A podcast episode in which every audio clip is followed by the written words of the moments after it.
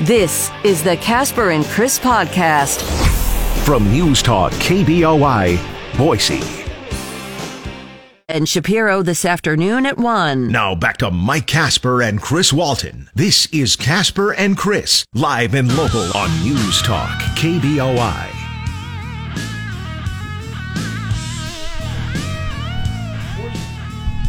Six oh six 46 degrees in downtown Boise, rainy, wet. And for those of you who don't like the word, cover your ears. it's moist out there this morning. Or soggy. Yeah, it's verging. I guess you could say it's uh, verging a little bit on soggy because there's been uh, rain coming down quite a bit yesterday. Clouding up uh, overnight, a little bit late yesterday. Did a little uh, golf. Maybe every time I golf at this time of year, I go, all right, this might be the last time until uh, next March. I really believe this might be the last time until next March. Mm. Um, we're supposed to have rain through the uh, weekends. Uh, played at um, Shadow Valley Golf Course yesterday. Mm-hmm. And uh, as you go in, there's a warning sign saying that a bear has been spotted on the golf course, so be aware. I'm like, what? Come on. A bear at Shadow Valley? I mean, it's possible, but never seen that before in all my years of living there. And uh, didn't see a bear, but on uh, hole number 13, right by the green, big, huge pile of bear scat. Oh, boy. So, yeah, there was a bear on Did the you, uh, course. Uh, happen to hit your ball into it? No, luck- luckily I did not. Well, well, I did well, almost step in there. it because Oh. it was right right in between the cart path and uh, the green, and uh, it's like what? Oh my God, that is bear scat. It's a bear that you've nicknamed Scatman. Um, and apparently that bear had been eating a lot of berries. Just say that. Okay. Uh, phone lines are Little, open, little purplish, was it? uh, purplish, and you can see the seeds. Ah. Yeah. I wouldn't have been able to. By, by the way, for those of you who don't know what scat is, it's bear poop. Yeah. Bear poop. I should have maybe said that. But. Um, Scatologically speaking. phone lines open 208 336 3700, pound 670 on your Verizon Wireless. We uh, e- have emails that we take all morning long. If you want to take part in the show, always encouraged to do that, by the way. Chris at KBOI.com, Mike at KBOI.com. A couple of uh, things that we're going to be talking about uh, today. As, as promised, as we were ending the show, we didn't quite get to this uh, yesterday. Um, wanted to talk about the rise in anti-Semitism, e- especially against the Jewish people, and what is going on in our country right now. Because uh, I personally, I, I don't get it. I don't understand it how it, it seems to be so acceptable to a lot of people. And, and by the way, just because of what happened in, in Israel right now and the protests that are going on, um, this isn't something new. Um, some of the highest reported incidences, according to FBI statistics, on hate crimes in the United States um, against Jews, it, some of the highest instances in history of the United States happened last year, according to, to statistical data from the FBI. So this is this is in 2022, before anything happened that was going on right now with the war between Israel and uh, the Hamas Palestinians, and it's only escalated I think you could very safely say, without seeing the 2023 statistics as of yet, since the war began. What three is it? Three weeks now? Two weeks? Three weeks? It seems like it's been going on for a month. Yeah. Close to three, I'm thinking. Yeah, It was, what, the sixth or seventh when that I, happened? th- I think you're correct. Sixth or seventh. So we're going to talk a little bit about that, and uh, maybe we want to hear from you too. Uh, maybe some of you have some more. Under- I'm not Jewish. All right. Uh, I have a few Jewish friends. We've never had a conversation about this. Um, but I, I'm curious uh, uh, of your thoughts on, on why your your interpretation of why you think this is is happening against a specific group of people. Specifically, talk, talking uh, about Jewish people here. And yesterday, you pointed out, rightfully so, that anti Semitism isn't just hatred of Jews. True. It means uh, essentially, uh, well, the Semites or the Semitic people are anybody from the Middle East. So there are Semitic Muslims, uh, you know, Assyrians, uh, Aramaic, you know, whatever uh, they, and of course, uh, those who speak Hebrew are also Semitic. most people, when they say anti-Semitism, they're thinking of uh, hatred for Jewish people, but it's the same as if you don't like, uh, you know, Arabs. You're still anti-Semitic. Yeah. So we're, we're going to talk about that uh, a little bit later this morning. If you want to start weighing in now, feel free to uh, email Chris at KBOI.com, Mike at KBOI.com, but that is a subject that we're going to get to a little bit later when we have a little more time because we're going to get into it uh, uh, quite a bit um, this morning. We've got uh, some audio, uh, a Senate hearing um, kind of interesting question with the Homeland Security Chief Mayorkas um, was in front of the Senate this week talking specifically about some of this stuff going on, um, and uh, got quite contentious in in that testimony uh, at one point because of anti-Semitism coming from somebody within the Department of Homeland Security basically calling for the genocide of all Jews not a good look when you have Homeland Security, yeah, who's supposed not, to be protecting against that stuff, and you have somebody posting on their social uh, media account. Not something you want to hear from an official government representative. No, no. Uh, other things we're going to be talking about this morning: um, abortion. Man, we got a lot of touch, touchy subjects to get to this morning. Um, we're going to talk a little bit about abortion. Um, I, I don't know if we're going to get to the point of talking about abortion and how it is affecting our military uh, but it continues to affect our military because we have uh, that last count, I think over 500 or close to 500 military promotions that are being held up by one U.S. senator because of he, he doesn't think abortion should be paid for by U.S. tax dollars in the military. So we, I, I, don't know if we're going to get to that today. I, I would like to because uh, there's a more important, closer to home uh, abortion subject uh, a mother and a son here in Idaho have been charged with kidnapping after they took a teenager to Oregon for an abortion. By the way, it was not their own teenager. Hmm. The yeah, that, boyfriend. That could be a problem. Yeah. The, the boyfriend um, and the mother took somebody else's daughter, by the way, who was 15, to have an abortion in Oregon without telling the parents. This is the law specifically uh, that we've had here with the Idaho legislature that, you know, called for kidnapping charges if you take a child out of state without their parents' permission to have a mm-hmm. medical procedure. And lo and behold, that's exactly what happened. Kind of what happened. Allegedly. Yeah. Uh, so we'll talk about that. Uh, also, the trial, Donald Trump trial continues, fraud case in New York City. Donald Trump Jr., uh, day number one of testimony yesterday. Um, doesn't necessarily remember a whole lot. I found that. Uh, yeah, kind, I know I'm listed. I'm listed as one of the directors, but I didn't really do anything. I, I, I kind of leave that up to the CPA, so I I don't remember uh, whether I did anything or or not. Uh, he'll continue with testimony, by the way, today. That was just day number one yesterday. Um, so the accountants are saying you told them to do this. well, I usually leave those uh, decisions up to the accountants. Yeah. Yes, but they're the ones who are saying that you told them to do this. So we'll talk a little bit about this. And, and, and in, it, I, I, have to say, uh, I, I, haven't paid attention. I'm not in the jury trial. I, I'm, not there. I haven't paid attention.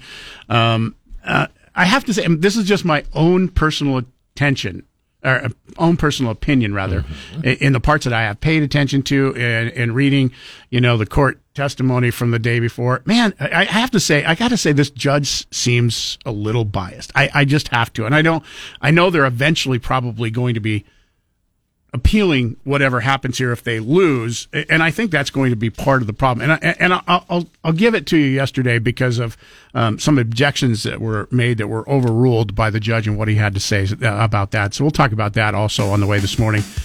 Uh, other things we're talking about, of course, sports. We've got sports. Uh, it's brought to you by Pork Belly in Kuna, the place to go if you love breakfast. Because remember, you can bre- get breakfast not just for breakfast, you can get it for lunch at Pork Belly in Kuna. In their 63rd season. It's happened! The Texas Rangers win the World Series! Dude, when there are two strikes in the series on the line, you got to be swinging at that close pitch. Uh, he rang him up. Uh, the Texas Rangers are the champions of baseball for 2023. Wednesday, the Rangers beat the Diamondbacks 5 0 in Game 5 of the World Series in Phoenix. In the postseason this year, Texas was a perfect 11 0 in road games. It's the first championship in the history of the Rangers. The franchise started as the expansion Washington Senators in 1961 after the previous Senators had just moved to Minnesota and changed their name to the Twins. The new Senators lasted 11 seasons in D.C. before moving to the Dallas Fort Worth market and becoming the Texas Rangers in 1972. Until Wednesday, the team was 0 2 in the World Series, losing back to back series in 2010 to the Giants and 2011 to the Cardinals. Texas shortstop Corey Seager, who hit home runs in games 1, 3, and 4 against the Diamondbacks, was named series most valuable player. He won the same award in 2020 with the Dodgers. Rangers manager Bruce Bochy, who won the World Series three times, managing the Giants, becomes only the third manager, along with Sparky Anderson and Tony La Russa, to win titles in both the National and American leagues. Hall of Fame basketball coach Bobby Knight died Wednesday in Bloomington, Indiana at age 83. As a player, Knight was a member of the Ohio State team that won the NCAA championship in 1960. He then won 902 games as a head coach, first coaching Army at West Point for six seasons, then spending 29 years at the University of Indiana winning the national title in 1976, 1981, and 1987, and finishing his career with seven seasons at Texas Tech. Knight also coached the USA basketball team to a gold medal at the 1984 Olympic Games. He was elected to the National Basketball Hall of Fame in 1991 and the College Basketball Hall of Fame in 2006. That's sports. By the way, uh, just for all of you fans who are fans of teams that lost over 90 games this year, there are hopes for you. Texas lost 94 games last year and won the World Series this year. So uh, there's there there's hope for you. Listen to KBOI online. Go to KBOI.com and click the Listen Live button. Now back to Mike Casper and Chris Walton. This is Casper and Chris, live and local on News Talk, KBOI.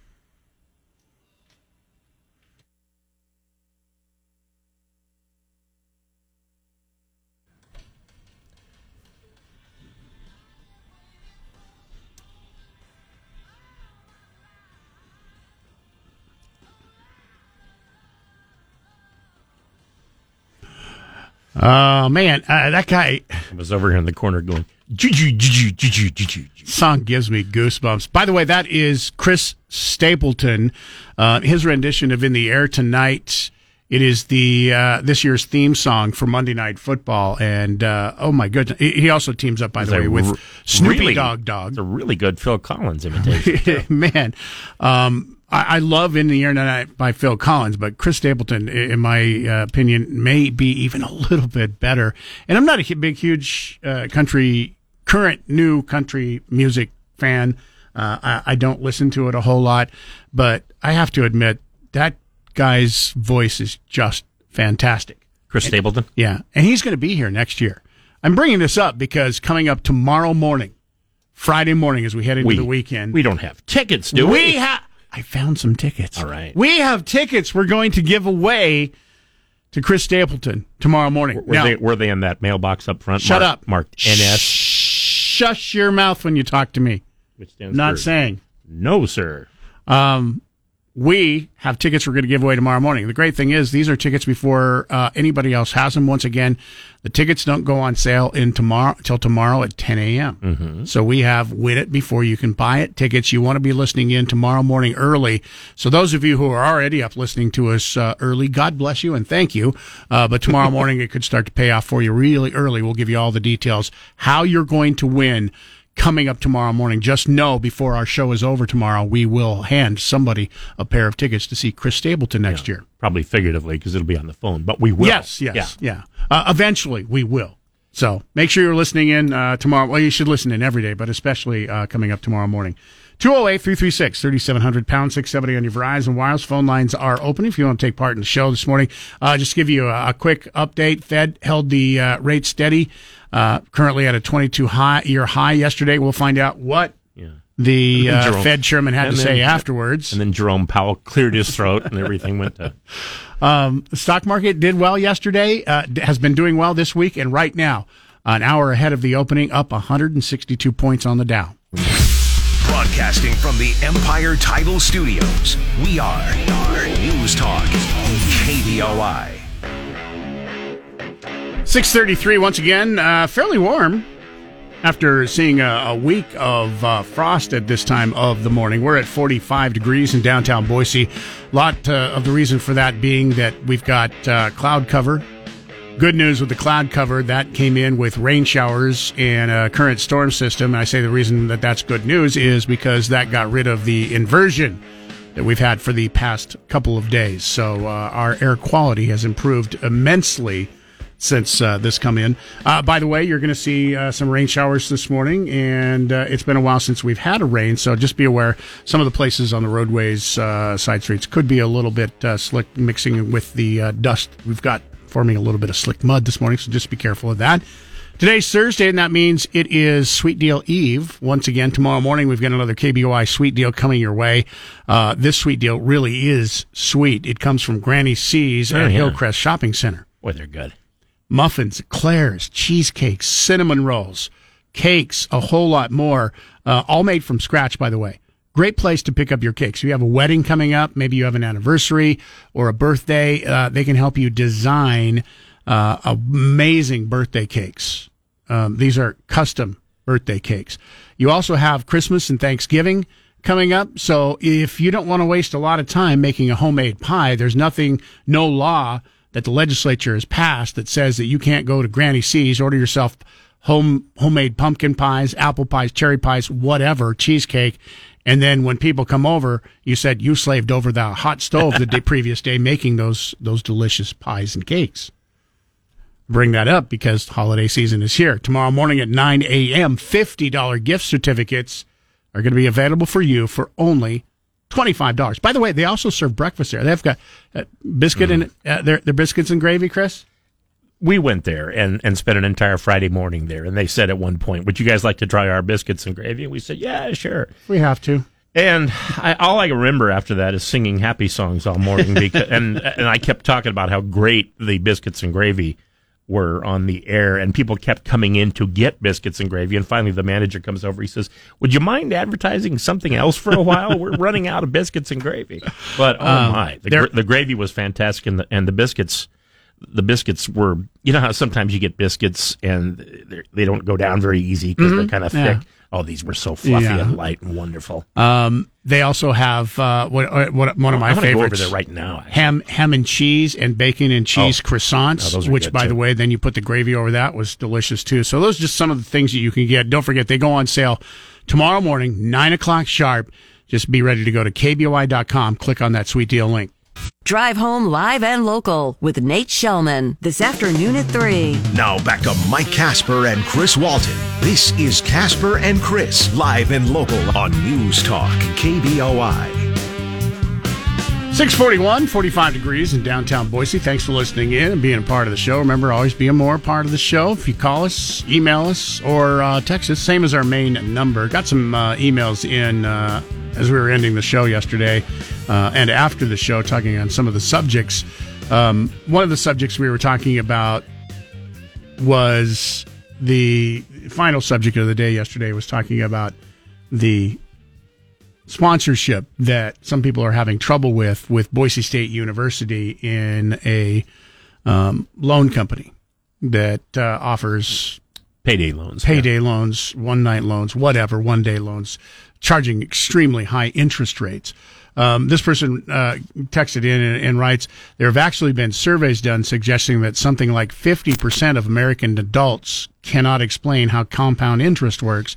So if that many people can't explain compound interest, how can they understand the terms of a loan or even a credit card agreement?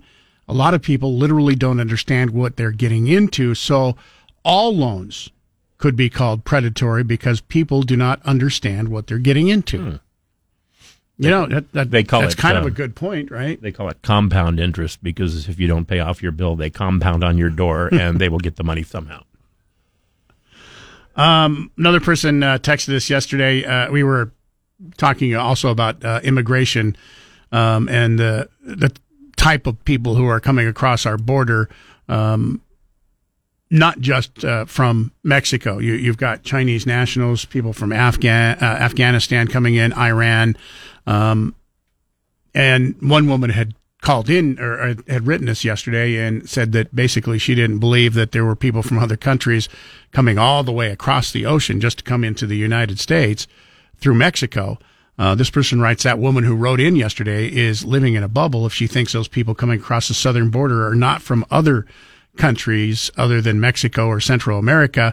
They have proof, video proof, and to think that they would lie and say that they're from a different country is ridiculous. We have Chinese nationals coming across our southern border. We have Venezuelans whose government has been helped by Hamas coming across the southern border. We have people from Ukraine using the southern border. We have people coming from all over the world, including the Middle East, via the southern border. We are not a safe country anymore. Okay. Thank you for your uh, emails and texts. I still feel relatively safe. I mean, a lot of the homegrown people are committing a lot of crimes, but, uh, you know, Yeah. Um, could be problematic. It, it- like, like Chris says, I, I, I feel safe, but you know, it's going to be 2020 hindsight. Uh, and we mentioned this, you know, if there is a terrorist attack, because there have been a hundred and s- around 170 people that we know of that have been captured here in the United States coming across our southern border that are on terrorist watch lists. That does not include um, what could be a number of people in the 1.7 million doll- uh, 1.7 million people who came across the southern border that we haven't caught, the, what they call the gotaways. They've come across the border illegally, but not at checkpoints and got away into a, our, our country. So if we've had out of the millions of people this year that have come across, I think it's up to 3 million people as of last month. And out of those 3 million people, 170 of them are on known terrorist lists. You, you can probably guess there were probably people who came across that are also on terrorist lists that we don't know about. And, and granted, out of 3 million people, 170 people is not a lot. But I don't think you even want one known terrorist coming into your country. nah, probably not. No. So 170 uh, basically would be a lot. KBOI News Time, 645. Time for another check on what's going on with sports. Once again this morning, it's brought to you by Pork Belly and Kuna. Check out the menu. You're, getting ready to head out there when they open the doors at 7 o'clock this morning. Uh, make make sure you check it out because that that'll save you a lot of time because the menu is so uh, uh, elaborate and uh, lots of delicious stuff. Might be a little hard to decide. You can always check out their menu um, by uh, getting on the porkbellyidaho.com website. The Boise State women's soccer season has ended. The Broncos lost 1 0 to Utah State Wednesday in the semifinals of the Mountain West Championship tournament in Laramie, Wyoming.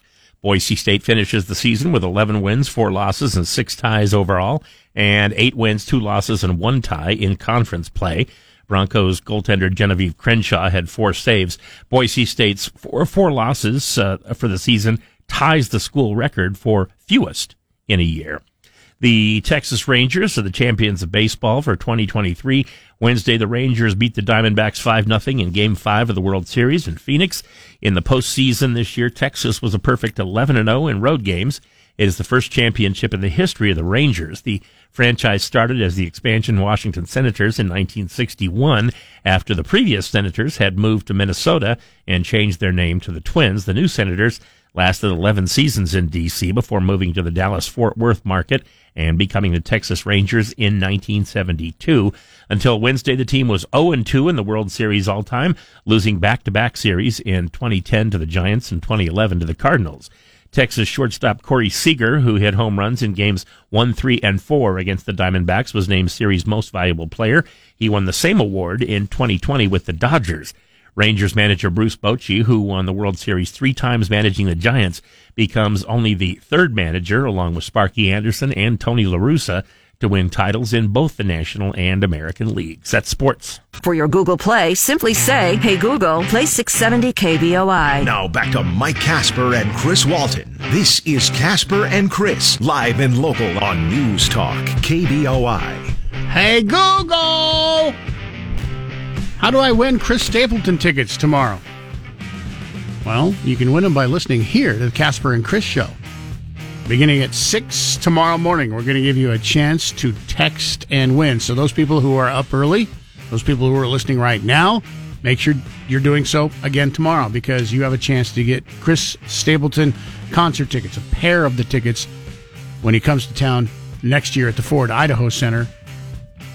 You have a chance to get your tickets before anybody else because they don't go on sale till 10 a.m. tomorrow morning. Once again, Nate was telling in. us. Nate was telling us a story yesterday. His uh, wife, uh, d- wa- d- you know, wants to go see Chris Stapleton, and uh, she was upset because uh, the last time he was in town was their wedding day, and so they decided, you know, to have the wedding and not go to the concert. If she would have been smart, she probably would have gone to the concert instead. Just saying. Uh, you you might even ask They had a great wedding. You might even ask now. Fantastic food. if you had to do it all over again, would you have gone to Chris Stapleton instead? Mm, there we go. She she may say, yeah, you know what? No, of no, she'd be no, of course not. Of In the course not. In the background, she's nodding her head at us. Coming up for you uh, this morning, we still have uh, more to give away. Uh, another chance to pick up your $50 gift certificate to Deja Brew Bistro in downtown Meridian. What a uh, wonderful place to eat. That $50, by the way, uh, easily feed your family if you want to get in for breakfast, lunch, or dinner once again at uh, Deja Brew Bistro.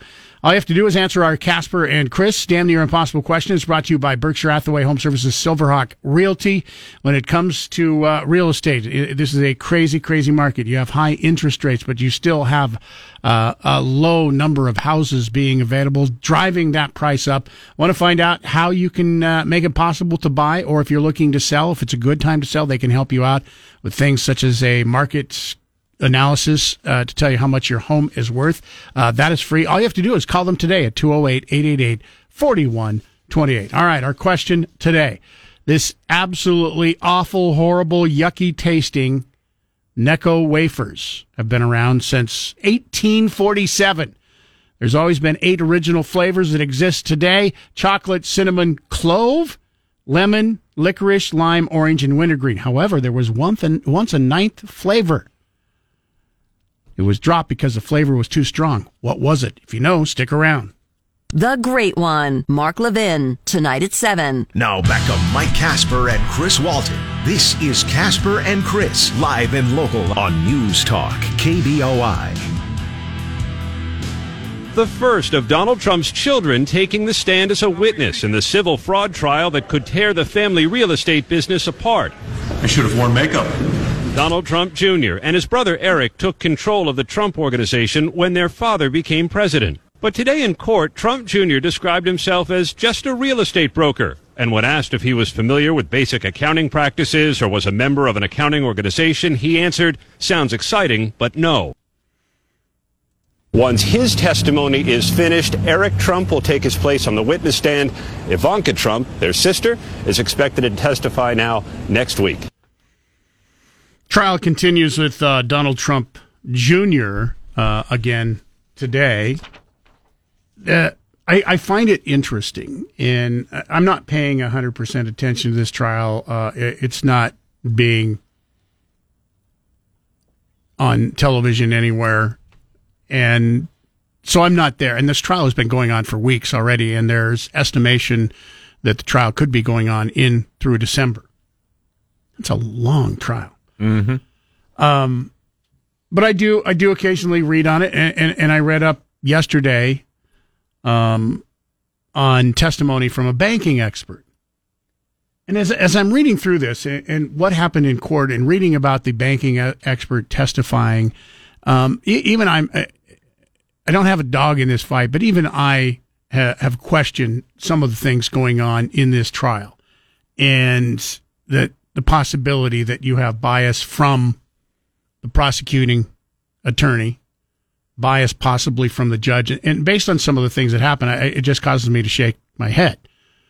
The banking expert testified yesterday that Donald Trump and his company could have benefited more than $168 million by obtaining favorable loan terms on transactions where the former president personally guaranteed the loans. Now, the uh, Attorney General's office called Michael McCarty to testify about his assessment, that's a banking expert, of the $168 million in what the judge calls ill gotten gains.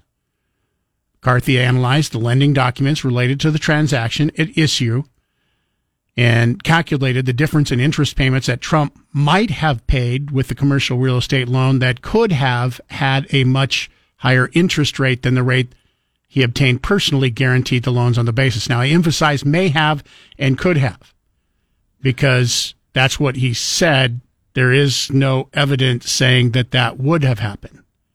Trump's attorney, Chris Kise, argued repeatedly in objections that the expert should not be permitted to suggest what loan rate Trump.org uh, could have gotten because no trial evidence has been presented to show the lenders would have changed the loan terms if the net worth was inflated based on asset valuation in financial statements. Judge uh, Engoron overruled the defense objections, reminding uh, the lawyers that his previous summary judgment, he'd already found Trump and his company liable for fraud before the trial even started, saying, quote, I already decided they were ill-gotten. He's not deciding that. He's just giving us the numbers. McCarty testified that lenders uh, price an interest rate based on the risk they associate with the transaction. Risk is a representation of the probability of default. As a probability of default goes up, you have to compensate that for the potential loss. To do that, he said you raise interest rates. The subject loans made the bank lots of money, but the fraudulent financial statements could have possibly cost the banks lots of money. The less collateral for a loan, the riskier it is. And a first principle of loan accounting is that as risk rises, so do interest rates, unquote. Thus, he said, the financial statements would have allowed the lenders to make even more money than they did. That was what Engoron wrote in his summary judgment. Now, here's what I find interesting on this case. This is a financial expert banking expert that has nothing to do with the loans that President Trump took out. This could be such an easy open and shut case for the prosecution if you would just get the banking experts of the financial institutions that gave Donald Trump organization the loans and said would you have charged more interest had you done better due diligence to find out that Trump himself was inflating his assets? So the question, my first question is, why aren't the banks that gave the loans being called to court by the prosecution? Why are they bringing in experts that have nothing to do to say this could have happened, this may have happened if this happened? Call the people that it actually happened to. Why is that not happening? I don't have an answer. It just seems, it seems strange. And the facts, like I said, were the objections saying there are no facts saying that this is, this happened. You're just have a banking expert that said this may happen. It could happen. Possibly if this happened. And it just says, no, I've already ruled that these are ill-gotten gains before the trial even started. So uh, these are, these are facts that can be entered into the into the court ruling. Once again, the other parts of this that I that I don't explain when it that I can't explain and I don't understand, and and I, probably the reason that the prosecution is not calling the banks that were involved in this, and maybe they will in the future. I don't know. Like I said, this is, could be going on until December, is because uh, the banks don't agree, and the banks or or the banks would look really bad if they're called forward and said, "So why did you give a loan on basically what it is, you know, alleged by the prosecution a pinky swear that Trump just promised that his stuff was wh- why did you not do your due diligence?" Yeah, one of them might say, "Well, he had a TV show." It's it's not illegal to give to give loans, you know, to banks, have banks give loans to people. It, it's just weird because if you or I went, and, and by the way, I have, so has my uh, wife and I um, tried to get loans for our company. And it's very difficult to do. You can't just go in and say, we need a loan for this much. This is how much we need. And by the way, this is how much our business is worth. No, you have to do a full accounting. You have our CPA was involved. Um, you have to give bank records. You have to give IRS records, and, and then the bank checks all that stuff They- out. But they won't just take your word for it. They don't, not mine, but I don't, maybe they take Donald Trump's word. I don't know. It just, the whole case just seems very weird to me. But as weird as it seems to me, I really don't think Donald Trump is going to win. Well, considering the judge already ruled, yeah, I think you're right. I, I he could lose hundreds of millions of dollars in this, even though I, I just I don't understand the the facts of this. It, it just it, it it's amazing to me. But the case will continue. All of the uh, family, Donald Trump Jr. back today, Eric Trump, his daughter is supposed to uh, be a part of it, and then Donald Trump will be called to the stand. So there's a, a lot more to come. KBOI News Time 715. Let's get a, uh, another check on what's going on with sports again this morning. Brought to you by Pork Belly and Kuna, the place to go. If you want breakfast, they're open. Get in today. We uh, talked about the World Series. The Texas Rangers are the champions. They uh, beat the Diamondbacks 5 nothing in game five, which was last night. Uh, Hall of Fame basketball coach Bobby Knight died Wednesday in Bloomington, Indiana. He was 83 years old. As a player, he was a member of the Ohio State team that won the NCAA championship in 1960. He then won 902 games as a head coach, first coaching Army at West Point for six seasons, then spending 29 years at the University of Indiana, winning the national title in 1976, 81, and 87. And then he finished his career with seven seasons at Texas Tech. In the NBA Wednesday, Portland beat Detroit 110-101. Utah beat Memphis 133-109. Golden State topped the Kings 102-101.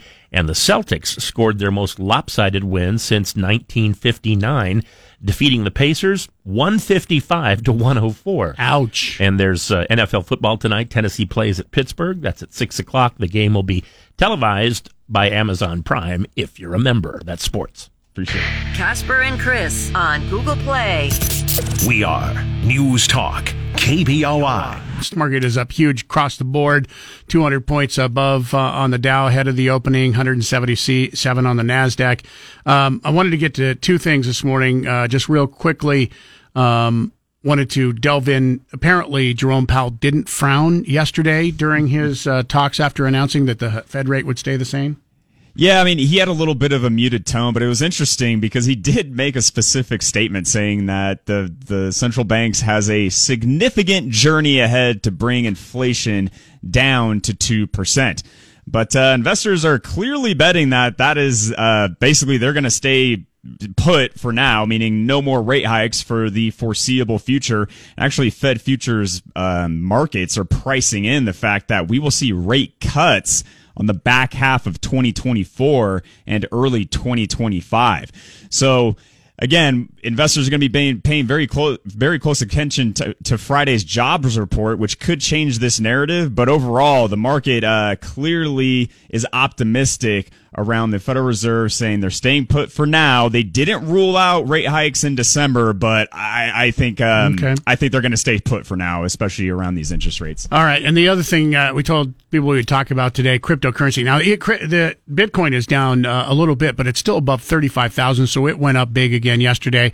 Um, it's over up over a thousand in the uh, last what two to three weeks. What's what's going on? Because you don't really look at this and say, "Oh, this is a run," you know, to safety. Because I, I wouldn't necessarily think people would consider, you know, cryptocurrencies "quote unquote" safety. The, the crypto enthusiasts certainly will say that that Bitcoin is the digital gold and it's a non-correlated asset, meaning it's not gonna it'll it'll perform opposite of what equities are doing. Um, and largely we've seen cryptocurrency in a whole, especially Bitcoin, kind of follow the technology space. But there's been a little bit of disconnect, but we've seen a good rally. I mean, Bitcoin rose to a 17 month high, and there's two things that are really driving this growth that we've seen as of late and that is the optimism that the securities the Securities and Exchange Commission, the SEC, will approve the launch of a Bitcoin exchange traded fund. So basically these funds are just going to be a new a new way where investors can invest in cryptocurrency and really accelerate a a new round of growth, especially on the institutional side. Good example for financial advisors, it's re- I mean it is really hard to give advice on these cryptocurrencies because they're not defined. It's not a security.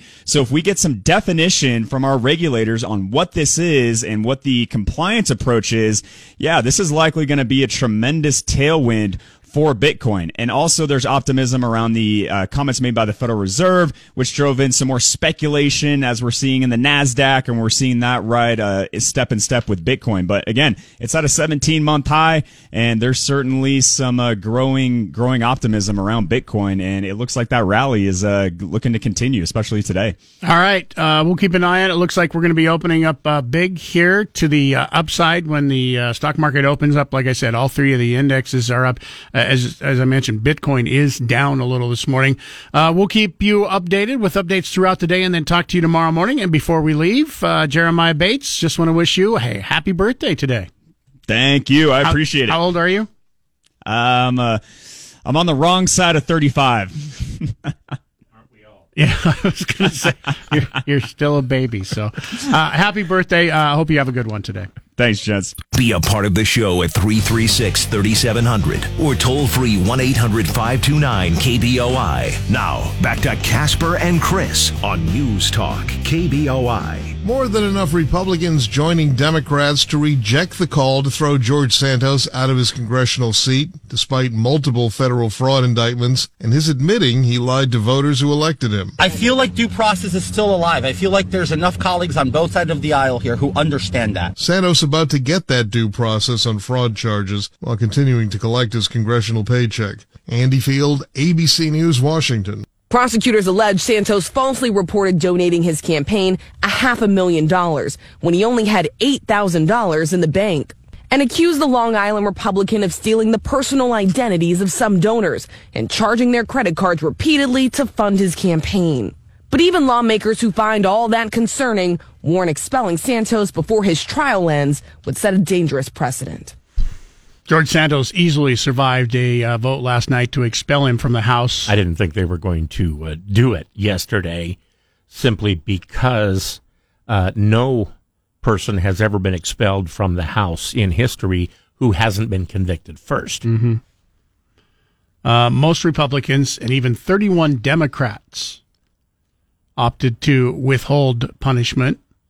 The effort to kick Santos out of the House was led by his fellow New York Republicans who are anxious to distance themselves from the uh, colleague infamous for fabricating his life story and accused of stealing from donors, lying to Congress, and receiving unemployment benefits he did not deserve.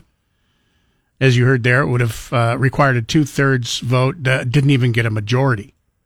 Final vote being 179 for expulsion and 213 against. To succeed, numerous Republican lawmakers would have had to break ranks. Newly elected uh, Speaker Mike Johnson, who said Santos should get his day in court, also recently told Fox News that if Congress is going to expel members because they are charged with a crime or accused of wrongdoing, that would be a problem. Some of the Democrats also voiced concerns about getting ahead of the ethics committee, which issued a rare memo the day before citing the depth of its inves- investigation with some 40 witnesses contacted and the issuance of 37 subpoenas. So I, I, I think you, no matter what you think about George Santos and the fact that maybe he shouldn't deserve to be in Congress, keep in mind he, he was elected by his district and he has not been found guilty uh, of anything yet. So I, I yeah, I, I kind of agree with the people that are saying you may not like him, but do you really, as congressman, want people to be able to start saying we sh- we can kick you out because we don't like something you did? Well, I, I haven't been found guilty. I've i have only had allegations. Doesn't matter. We don't like it. We're kicking you out. It sends a bad precedent, especially for congressmen, right? Because yeah.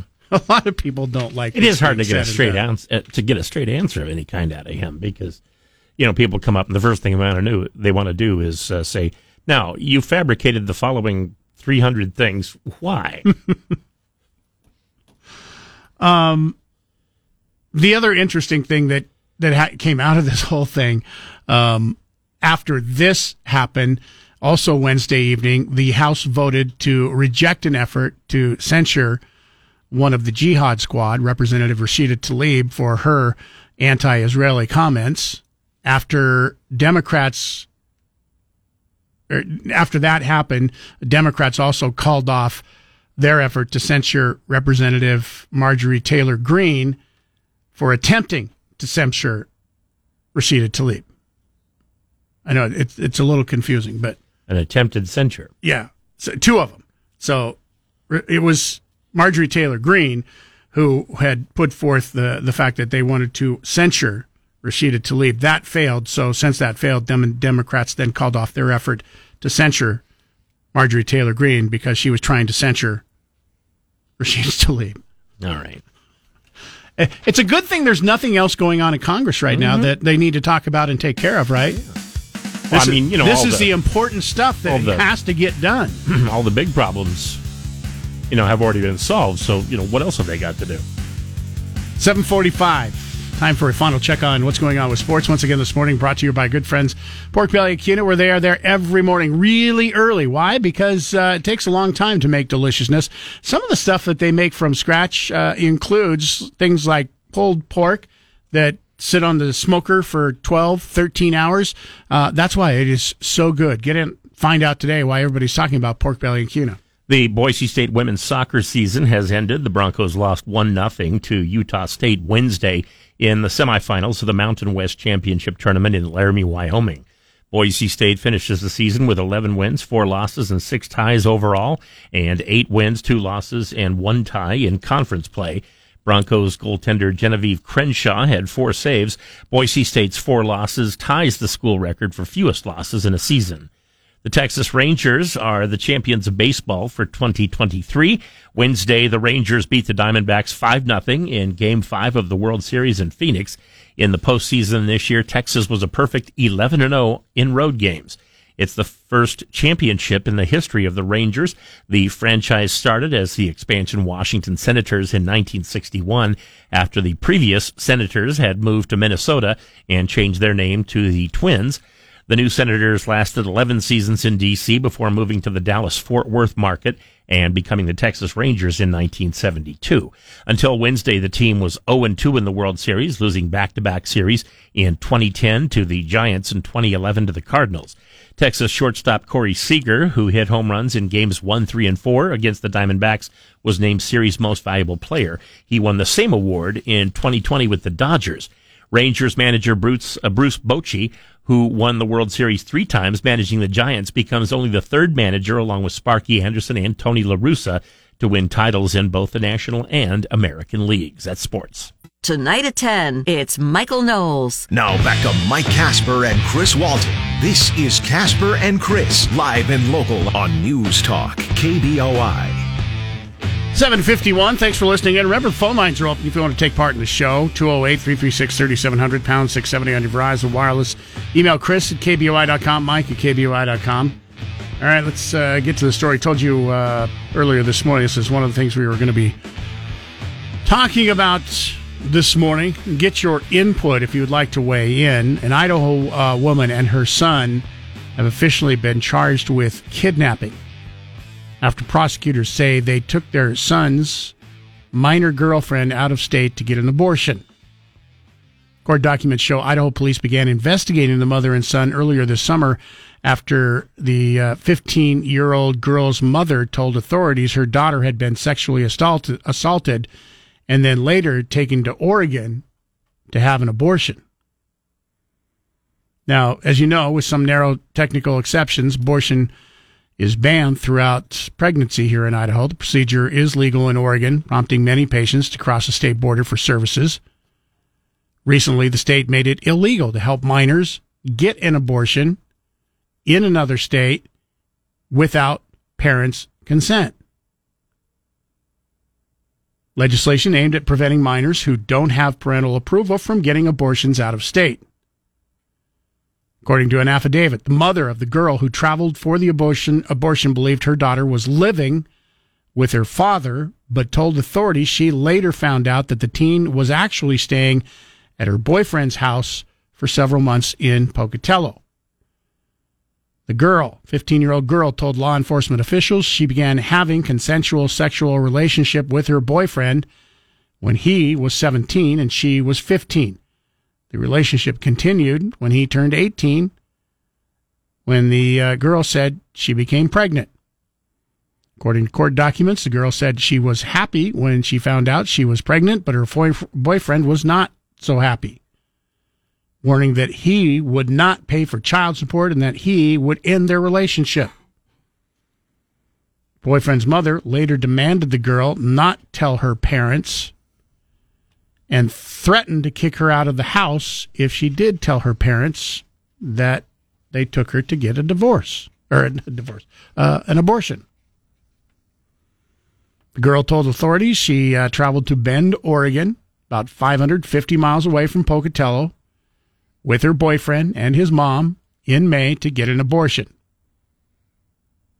Police later used the girl's cell phone data to confirm that they had traveled at the time that she said that they had traveled. The mother later told police she rented a car to go with her son and the girl to Oregon and said that the abortion was mutually agreed upon between the girl and her son. She said she never coerced anyone into having an abortion.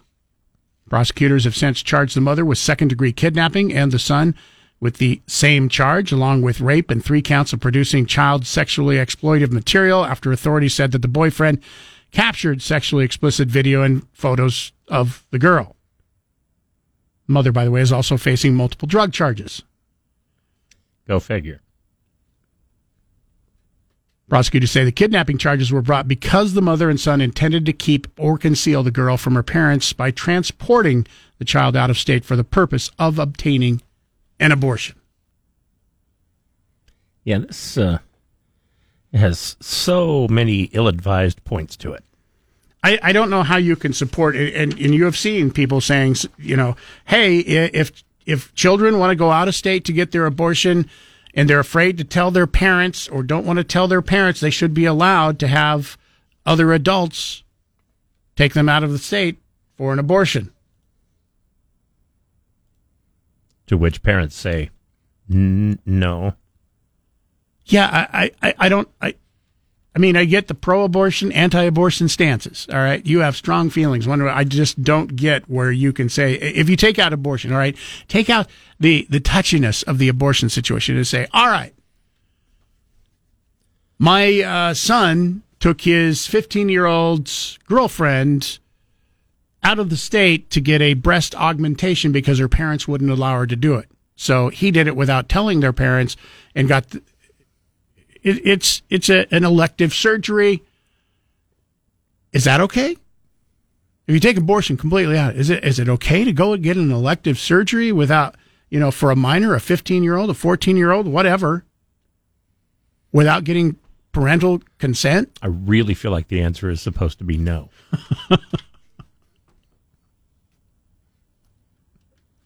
it, it's the the whole thing uh, of people trying to claim that this is okay is just is just weird to me. And you get into a situation like this, and I know all situations are, are different, but I mean everything about this situation is not good. When you look at it from a parent standpoint, not not even knowing that your daughter is living with your 15 year old daughter is living Yeah, with I mean, a, another she- 18 year old, and you think that he's she's at his dad's house. She didn't start out, you know, obviously with like mother and father of the year, but apparently uh, her boyfriend's mother wasn't mother of the year either. I mean, who thinks it's okay to hide something you're doing with somebody else's 15 year old daughter from them? Mm-hmm. No matter what it is, really. And granted, they started dating. You know, they were both minors, but now one is an adult. The girl is still a minor. Your thoughts, 208 336 3700, pound 670 on your Verizon Wireless. We've got news coming up here next. You want to email us, you can email Chris at KBOI.com and Mike at KBOI.com. Download the KBOI radio app for free for your Android or Apple device. Now back to Mike Casper and Chris Walton. This is Casper and Chris, live and local on News Talk, KBOI. Police accuse a Pocatello man and his mother of taking his teen girlfriend to Oregon for an abortion. Court documents claim the 15 year old girl's mom thought she was living with her dad, but she was living with her 18 year old boyfriend and his family. She got pregnant and they took her to Bend for an abortion in May, telling her if she told her parents she'd be kicked out. Amongst other charges, the boyfriend's mom faces second degree kidnapping charges and drug charges. He faces kidnapping and rape charges. Janae Ryan with CBS 2 News for News Talk KBOI. 208 336 3700, pound 670 on your Verizon Wireless. Your thoughts on this? Um, I, I'm hard pressed. I would love to hear if you disagree with the charges here. Because as this was being discussed in the legislature, this new law that you're not able to take a minor across state lines for an abortion because you can no longer get abortions here um, in Idaho, that you'll be charged with kidnapping. Now, I'm also vehemently against when when abortion was legal here in Idaho to take a minor to an abortion clinic here in Idaho without their parents' knowledge. I just I don't understand how you can Well, think that yeah. it's okay to take somebody else's kid, a minor kid, to get a medical procedure, whether it's abortion or any other thing. Yeah, it does not seem like it is your place to do so. It would seem like getting the parents' permission would be optimum. However, there were a lot of people who came out and did not support what the legislature did in, in passing this law back uh, in uh, March, saying that th- this is dangerous, that, you know, sometimes kids need abortions and they don't want to have their parents, or maybe their parents don't be- believe in abortion. Uh-huh. So other When parents. you're when you're a minor, you are subject to what your parents believe and do not believe. right? So I, I, the pushback on this just didn't make sense, and and now uh, it, it, I'm looking to hear if those people who you know think that we should allow kids whose parents don't believe that they should have an abortion to be taken to get an abortion out of state with the help of uh, another adult. We did have. I, I- I wish he had stayed on the line. What did, what specifically was uh, point uh, Derek before he hung up? Apparently, he couldn't stay through news at the top of the hour. Uh, this day and age, that uh, men still think they can control women. That's not what this is about. This is about this day and age, a parent being able to control what their minor child does. However, part of the story was the 18 year old male uh, telling the 15 year old female, uh, I don't care if I got you pregnant. I'm not going to pay any child support. I'm not going to do anything. You're coming with us to get an abortion. That's all there is to it. And I, it's something you, you can probably control a 15 year old girl, I suppose, a lot easier than you can a full grown woman. I should probably change the wording on that. A 15 year old girl is a full grown woman, but not completely mature, you know, mental, yeah, mentally that- yet. That's better. That's better way to put it. And as anybody who has ever had sons or daughters, as a matter of fact, as a matter of fact, Yeah, just leaving, leaving the parents completely out of it with not even any, any knowledge of what's going on. You know, and the fact that they didn't even know that she was living with her boyfriend. There, there's a lot going on there that, yeah, that's that's a little know- problematic too. like I said, this wasn't just a Not deal sure. where Can't oh say my gosh, everybody's blameless. oh my gosh, everything was perfect right up to the point where this happened. No, it wasn't, but uh, still, Everybody some things are you know some things are just wrong to do. yeah, everybody who's had a, a, a teenager who is quote saying they've met the love of their life, you you know how end of the world devastating it is when they end up breaking up. They think they're never going to find love Yeah. again. They're never going to get you know. So Because a 15 year old girl, the younger you are, the more fun melodrama is. 15 year old girl whose boyfriend, who I'm sure she's in love with, you know, he tells her, if you don't abort this baby, we are through. And by the way, Gosh, who wouldn't be in love with someone like that? no, exactly. By the way, Swell guy. uh, he also said, I will not pay child support if you go through with the birth of this child. Guess what? You don't get to decide that, sir. That's decided by I the re- state of Idaho court system. I refuse. Clank. So there's a lot about this that, that is wrong. But, you know, hey, hey, maybe we're not viewing this the correct way. So if you think we're all wet, 208 336 3700, pound 670 on your Verizon Wireless. Uh, the other thing that, you know, I want to point out, you know, because the, the mother is, is just claiming, hey, she didn't try to influence or do anything. Uh, the exception here is that you, you really maybe didn't like specifically try to influence. However, um, you aren't blameless in this because it wasn't your 18 year old son who took his girlfriend. You rented the car that took the girlfriend and your son to get the abortion because an 18 year old isn't old enough to rent a car. Oh, that's right. Got to be 25. So you, you are you cannot claim you're blameless in this because you had to rent the car to be able to do this.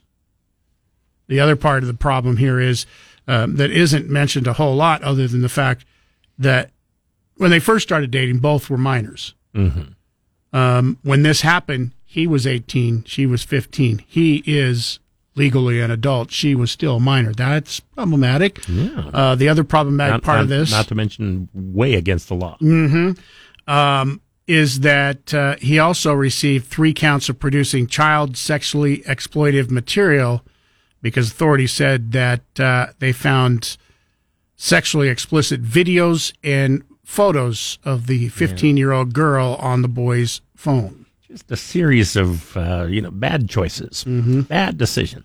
If you want to weigh in, uh, feel free. Uh, we'll take a break here. Um, but if you want to uh, weigh in, you can email us. Mike at KBOI.com, Chris at KBOI.com. You can also uh, text us 208 336 3700, or you can wait till uh, after bottom of the hour news. If you want to call us, you can feel free to do that. We'll take a break. When we come back, you have a chance at your $50 gift certificate to Deja Brew Bistro in uh, Meridian with the Casper and Chris Damn Near Impossible question. That's coming up right after Bronco Sports today.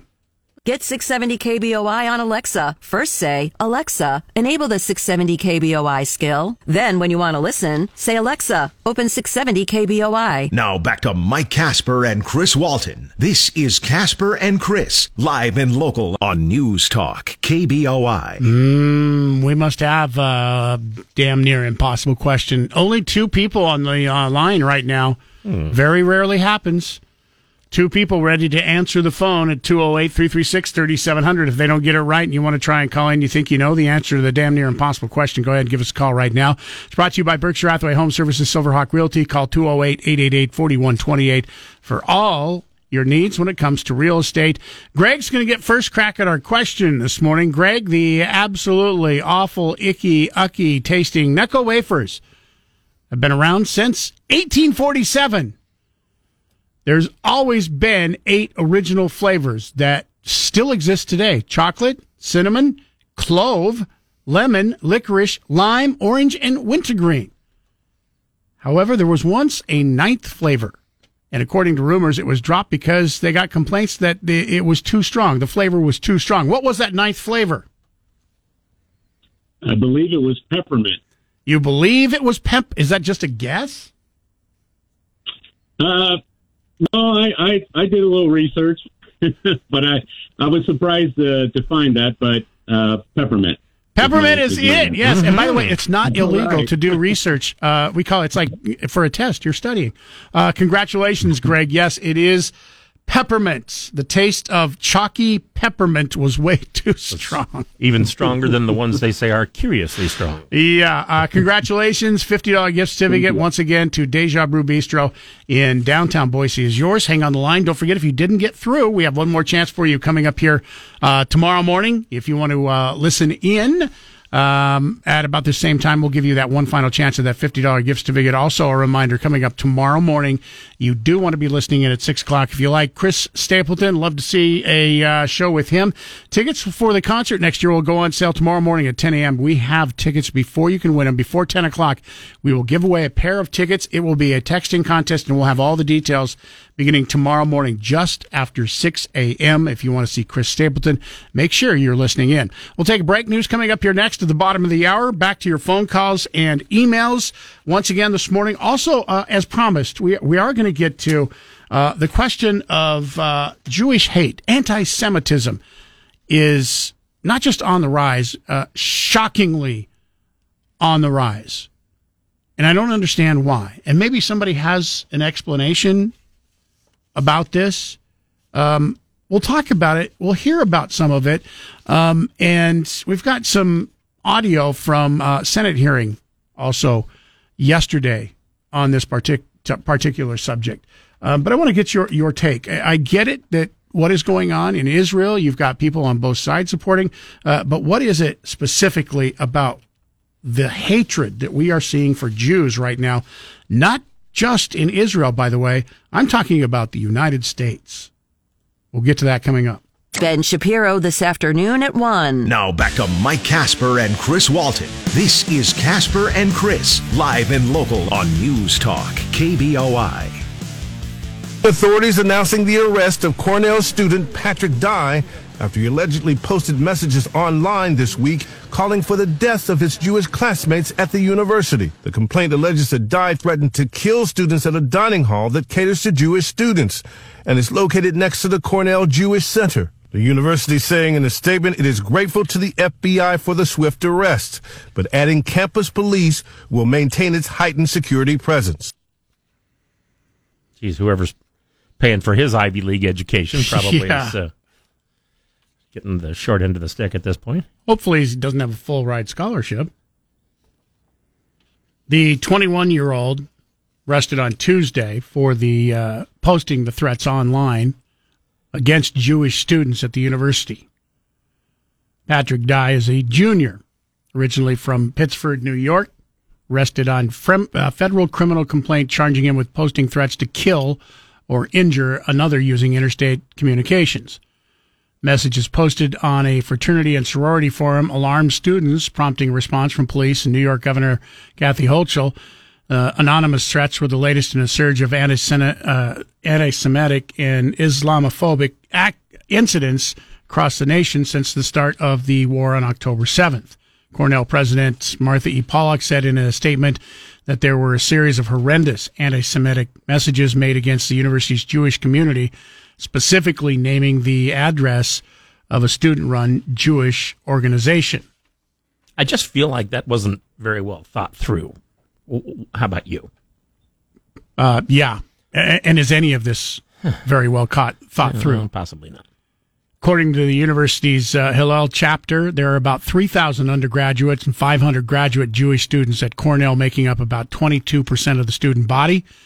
Reports of hate crimes against both Jews and Muslims have climbed since the start of the war between Israel and Hamas in the Gaza Strip. Anti uh, Defamation League released preliminary data showing that a, a nearly 400% increase in reported anti Semitic incidents have been alleged here in the United States since the beginning of the war. So, in a little, what what we say the war started almost a month ago? About a Mhm. month ago? 400% increase in one month. Which is just four times as many. And a man, uh, Nevada man has been jailed. See if you don't, you, you didn't think this guy was smart. Wait till you hear this one. Uh, a Nevada man has been jailed on charges of threatening Senator Jacky Rosen with repeated anti-Semitic phone messages after the uh, Hamas attack on Israel. John Anthony Miller Arrested on October 26, charged with threatening a federal official. U.S. Magistrate Judge uh, Elayna Youchah ordered him detained with a court appearance that will be scheduled for November 13th.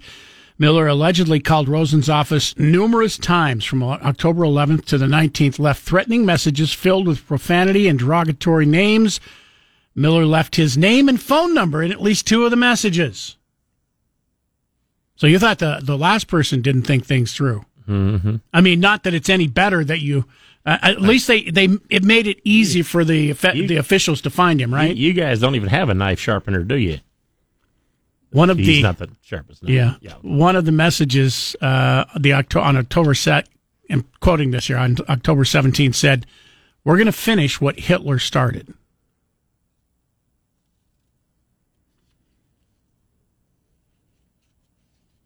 We're going to finish what Hitler started. FBI Director Christopher Wray. Uh, the, these numbers are staggering. Pay attention to this. FBI Director Christopher Wray said the threats against the Jewish community have reached historic levels because they are targeted by a variety of terror groups. While representing just 2.4% of the population in the United States, Jews are targeted right now by 60% of the religious based hate crimes. Wow. 2.4% of the population, yet 60% of religious based hate crimes are happening against Jews. I mean, that's, you know, way more than it should be. There are lots of religions. And I, I, I guess I don't get it. I, I don't understand the abs. I, I mean, this is this is this is a people, a group of people that if this was happening to say uh, the black community, the outrage in America would be over the top right now. If you if you had seen a 400% increase in hate crimes against the black community in just 1 month. There is a lot of outrage about this though. It doesn't seem to be a lot because there's some people that don't believe it's a big deal. No matter There's- what happens, There's a there- lot of people that believe Jews should be killed. There are always some people that are going to believe the opposite of of what you know, what we do. I guess. 208 336 3700, pound 670 on your Verizon Wireless. You can uh, email us, mike at kboi.com, chris at kboi.com. What do you think's, what do you think's going on? Why the huge increase? Hate crimes. I get, I get what's going on i- in Israel, but this isn't something new that just started. It's just seen a 400% increase. It was also, it was growing last year in 2022, according to FBI numbers, before the Israel Hamas Palestinian war. MSNBC's uh, political commentator, Donny Deutsch, was on recently um, talking about rising anti Semitism in the United States. And uh, he, during the interview, he sounded the alarm and argued that people are feeling something in their stomachs in this country that they've never felt before. Israel seems to be on trial, which I don't understand. That, that Israel, um, people are saying ceasefire. And of course, none of us want violence, but there was a ceasefire on October 6th. And since that time, we know what happened October 7th beheading, raping, every inhumane thing that you can do, ripping babies out of mothers' wombs. And since then, it's Eight and a half hours of sustained violence against the civilian population. and, and- and by a group whose only mission is not real estate and it's not protecting Palestinian people. They they put their own people in harm's way. They use them as shields. Uh, they've stolen billions of dollars of aid from the humanitarian aid from them. Their only mission is to eliminate Israel, eliminate all Jews. That's it. That's their mission. And yet, constantly, Israel seems to be on the defensive about explaining what they now obviously Israel has to be very careful and has got to do things surgically, but no other group goes through this scrutiny. I mean, Joe Scarborough, our, our dear friend, had an amazing uh, talk the other morning where he said, "Can you imagine if Mexico came in and Mexico had just did the same thing to us, would people be saying restraint, restraint? And I also wonder, this is going to bring me back to the college campuses, all the pro-Palestinian, where were the pro-Palestinian chants when Palestinians have been have been uh, oppressed in other areas? How is this pro-Palestinian or is it simply anti-Jewish and anti-Israel? Which comes back to the campus and what's happening at the same time after Jews were attacked. It's elevated. And I need to read the things because it's not just rhetoric. This is what was on the Cornell bulletin board last night. If you see a Jewish person on campus, follow them home and slit their throats. Rats need to be eliminated from Cornell. Another one. If you see another Jew on campus, if you see a pig male Jew, I will stab you and slit your throat. If I see another pig female Jew, I will drag you away and rape you and throw you off a cliff. And it goes on and on and on. There's a level of hatred. And I want to draw the line back to why Israel is in the defensive position after being attacked. Because it's about anti Semitism and it's about the hate towards Jews that is now surfacing in this country. So I have a school age child who's learning about the Holocaust, and um, I think the Holocaust is taught as part of this commitment, right? That it should never happen again, and it usually elicits questions, and it's usually part of a curriculum. It usually makes people ask, especially young people, how did this happen? How did people not do anything? I think we have this real, tangible illustration of how it happened. It's so heartbreaking. You, I have all my, every Jew I know is calling me and terrified for the first time in their life being Jewish. They feel it. You know, when you are a generation away from the Holocaust, from the annihilation of six million Jews being Jews, there's something that goes from generation to generation. And people are feeling something in their stomachs in this country they've never felt before. And they're terrified. And I mean, just on the way here, somebody sent me a swastika that was drawn on a, on a, a little candy store, a little shop in Montauk. It's every day. It's everywhere. Columbia just came out and their 100 faculty members endorsed students who said the militants were had a right to do what they did. They didn't even call them terrorists, that Hamas militants. There is something that for some reason evil is not graded the same way when it's against Jews and it's against Israel. And I don't understand that. I do actually, I do understand it. What is it?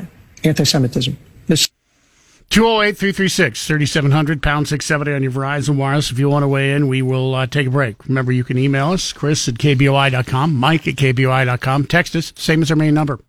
Listen to KBOI online. Go to KBOI.com and click the Listen Live button. Now back to Mike Casper and Chris Walton. This is Casper and Chris, live and local on News Talk, KBOI. This is what was on the Cornell bulletin board last night. If you see a Jewish person on campus, follow them home and slit their throats. Rats need to be eliminated from Cornell. Another one. If you see another Jew on campus, if you see a pig male Jew, I will stab you and slit your throat. If I see another pig female Jew, I will drag you away and rape you and throw you off a cliff. And it goes. Wow. 208 336 3700, pound 670 on your Verizon Wireless, 1 800 529 5264 if you want to weigh in. Uh, Jesse writes in I'm German, and my grandparents and family were citizens of the country that is responsible for the Holocaust. I feel more than ever responsible to stay with the Jewish people. Hamas is the enemy of Israel and the people in Gaza. Hamas is killing innocent people of their own to demonize Jews. It's a nightmare that so many people don't see and so many people don't understand. This is from uh, Mark in Boise. He says, My uncle told me the Jews deserve everything that happens to them because they were responsible for killing Jesus.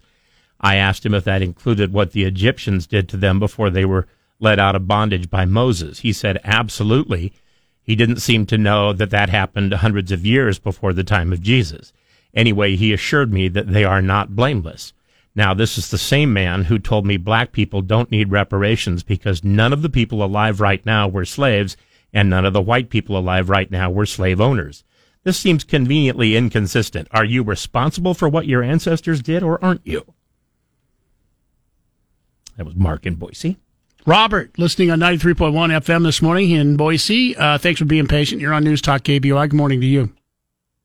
Hey, how's it going? I I think it seems like just in general, any anybody that's got you know the Judeo-Christian values, cons- conservatives as a whole, you know, on these college campuses, it's that's kind of the narrative, you know, and it seems like uh, eh, obviously with what's going on, it's just anything that uh, is uh, you know a lot of people that are putting swastikas up and trying to commit these hate crimes on on Jewish uh, the Jewish population around the world and here in our own country is seems like very uh, you know these liberal college campuses and he, again you know it, it kind of seems like if you got those types of values get rid of it you know. What are you guys thoughts it, it is interesting because and you bring up the swastikas because the the amount of swastikas uh, being put up around the country has seen a market increase over the last month also um, and, and uh, we're talking uh, I mean people's homes and even on businesses and if this yeah. was a situation where the KKK was putting up swastikas in businesses, how close, how soon would those businesses have to close down? Because nobody would go there. But yet it's yeah. it's like, well, it's it's okay because this is against the Jews. Yeah, yeah, and I think too on these campuses, it's it's like any any time there is a protest or anything, it's like okay, fall, you know, everybody's got to follow what what what what's tr- clicking right now, what's trending. So on all these these young kids or these that think they're protesting for the right thing, it's it's I just think uh, a lot of misled youth and uh, people that are being driven by their social feeds that don't have that don't really even know what their what the ramifications are in the end. You know, the end game of all this. It's just it's pretty sad. Thank you for the call. Appreciate it, Robin. Thanks for the thoughts. 208 336 3700, pound 670 on your Verizon Wireless. If you want to weigh in with your thoughts, if you're on the line right, right now, stay where you're at. Give us a call. What's the reason for it? If you are somebody who have believed like some of these people, you want to remain anonymous, we'll let you do that. Tell us your reasoning. When we come back, we'll also uh, give you audio from a Senate hearing yesterday. Quite surprising. Drive home live and local with Nate Shelman this afternoon at 3. Now back to Mike Casper and Chris Walton. This is Casper and Chris, live and local on News Talk, KBOI. Authorities announcing the arrest of Cornell student Patrick Dye after he allegedly posted messages online this week calling for the death of his Jewish classmates at the university. The complaint alleges that Dye threatened to kill students at a dining hall that caters to Jewish students and is located next to the Cornell Jewish Center. The university saying in a statement it is grateful to the FBI for the swift arrest, but adding campus police will maintain its heightened security presence. 208 336 3700. Pound 670 on your Verizon Wireless uh, over the last part of the show today. Just taking your thoughts on why the increase in hatreds against Jews in this country. And you can give your thoughts this morning. Uh, by the way, our producer just uh, passed this along. This is kind of interesting. Uh, this is from the father of the man arrested at Cornell University said here, my son is in severe depression. He cannot control his emotions due to his depression. I do not think he committed the crime. So, in other words, he's uh, he's sick, so you can't really blame him for what he did. I, I guess. Okay and and maybe as a as a parent mm-hmm. you you would have a different take since it is your your child because you're you're going to well, love your child no matter what. It'll probably you know go to court. They'll have to figure it out there. Uh, somebody wrote in no name on this email. Just real quickly, it says uh, you can't really say nobody would go to a business because of a swastika because there are people that that would. Yeah, you're right. There probably are people not enough to support that business, and if you want to you want proof I would tell you put a swastika on the front of a pick a, any business in downtown Boise and put a huge swastika on the front of that business and then try and see how long that business would yeah. be able to stay in business Might. and selling say it's a restaurant continue to cater to people who would be willing to spend their money there might not work in boise but it actually might work some places lee of eagle says i have listened to ben shapiro since this started if I understand him, the anti Semitism grew out of the theory of white supremacy. In other words, it's a racial issue. Jewish people are being seen as part of the white oppression. I don't know if that's what is going on, but it's one idea. BLM supports Hamas, so the idea may have merit. It's horrendous and disgusting. I thought we were supposed to be tolerant of race and religions. interesting uh, Senate hearing. Senate Homeland Security Committee held a uh, hearing on threats to the homeland. And this has to do with uh, immigration, but it specifically turned uh, into questioning. This is uh, Senator Josh Hawley um, questioning our uh, Secretary of Homeland Security, Alejandro Mayorkas, uh, about somebody who works for Homeland Security or Homeland Security and some of their social media anti-Semitic uh, uh, posts. Take a listen. This is Nuja Ali, an employee of the Department of Homeland Security, who posted these comments on October the 7th. That's not all she posted. She also posted this graphic. Now, this is a fake graphic, I want to be clear, but I think we understand it. This is a paraglider, a Hamas paraglider, depicted here with a machine gun flying into Israel. She posted it under her online alias with the celebratory Free Palestine.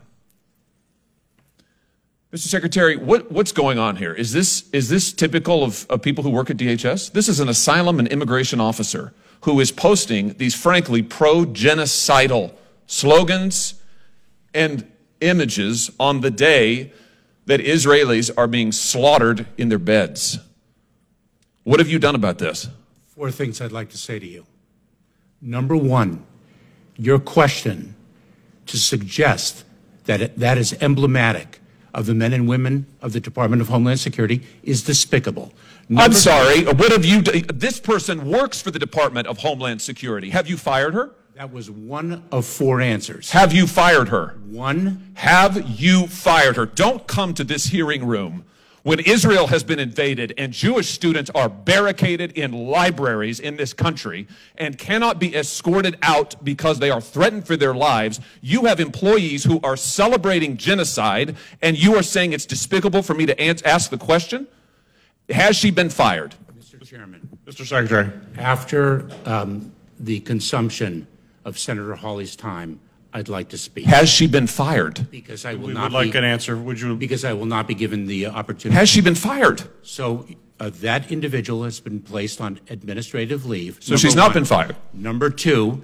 Number Why has two, she not been fired? Number two, the individual was hired in 2019. Why has she not been fired? Number fired? Three, I cannot speak to an ongoing personnel matter.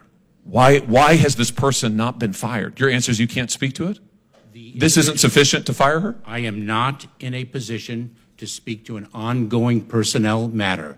This That- isn't sufficient to fire her? That's what you're telling me? That is not what I'm saying. But she's still on your payroll as we sit here today. That is not what I'm saying. She's still on your payroll as we sit here today. Senator, How many cases? She was an asylum and immigration officer. How many cases did she adjudicate? Senator, I'm not in a position to speak about an ongoing personnel. I'm not asking about that. I'm asking you how many cases she adjudicated. My uh, answer remains. Did she adjudicate any cases involving Israelis seeking asylum in this country? Same answer. Well, let me just point you to what else she posted on social media, where she drew attention to the fact that she is an immigration and asylum officer. Hashtag immigrants, hashtag asylum seekers, hashtag Palestine, hashtag refugees welcome. This is on her LinkedIn post where she has her professional affiliation posted. So I think the American people deserve to know has, has she admitted, contrary to law, individuals who should not be in this country or denied Jewish refugees whose genocide she's advocating asylum that they deserve? Same answer. You're not going to you're not going to tell us what this person's done. Are you conducting a review of her cases at least? Senator, as I have said over and over again, I cannot speak to an ongoing. You said that you will personnel not. I matter. can't believe that you would come to this committee knowing this. You know about this. I've written to you about it. You know all about it. And you come here unwilling to answer and suggest that it is wrong of me to ask you the question. Quite frankly, Mr. Secretary, I think that your performance is despicable. And I think the fact that you are not willing to provide answers to this committee is absolutely atrocious. Ouch. I get the part where he doesn't want to uh, speak on personnel matter- matters, whether or not she will be fired, could be fired, should be fired. The questions, though, are legitimate about asking whether or not she has specifically weighed in on whether or not to allow Israeli people to enter the country or Palestinians to enter the country. I think that's a legitimate thing to ask about if her personal beliefs weighed in on her professional duties. And the secretary saying, well, that's a personnel matter and we're not going to weigh in on that. That's not a personnel matter. That's a matter of Homeland Security and their job. Hmm. That was Josh Hawley, huh? Yeah, Senator Josh Hawley. By the way, if I'm ever, I'm not sure. By the way, if uh, he asked me the time of day, I wouldn't tell him to just go go go buy his own watch. I, I know one thing. I, I wouldn't want to be in front uh, uh, in front of a congressional hearing with him or anybody else in, Wouldn't- in Congress for that matter. Wouldn't bother me. Uh, Rich in Boise. Good morning. You're on News Talk KBOI. Good morning. Uh, well, this anti-Semitism, I've known a lot of anti-Semitic people. They also are anti-Muslim, anti-gay, anti-trans. And, and it's it's largely the anti-Semitism in this country has been largely a conservative movement.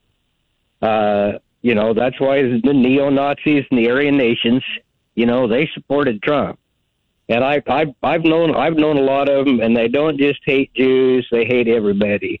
This is just an opportunity for them, just like after 9/11, all the hate towards Muslims, and when COVID started, all the hate towards Asian people.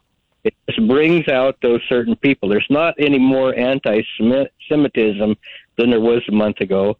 They're just acting on it. No, You know, I, I agree with that.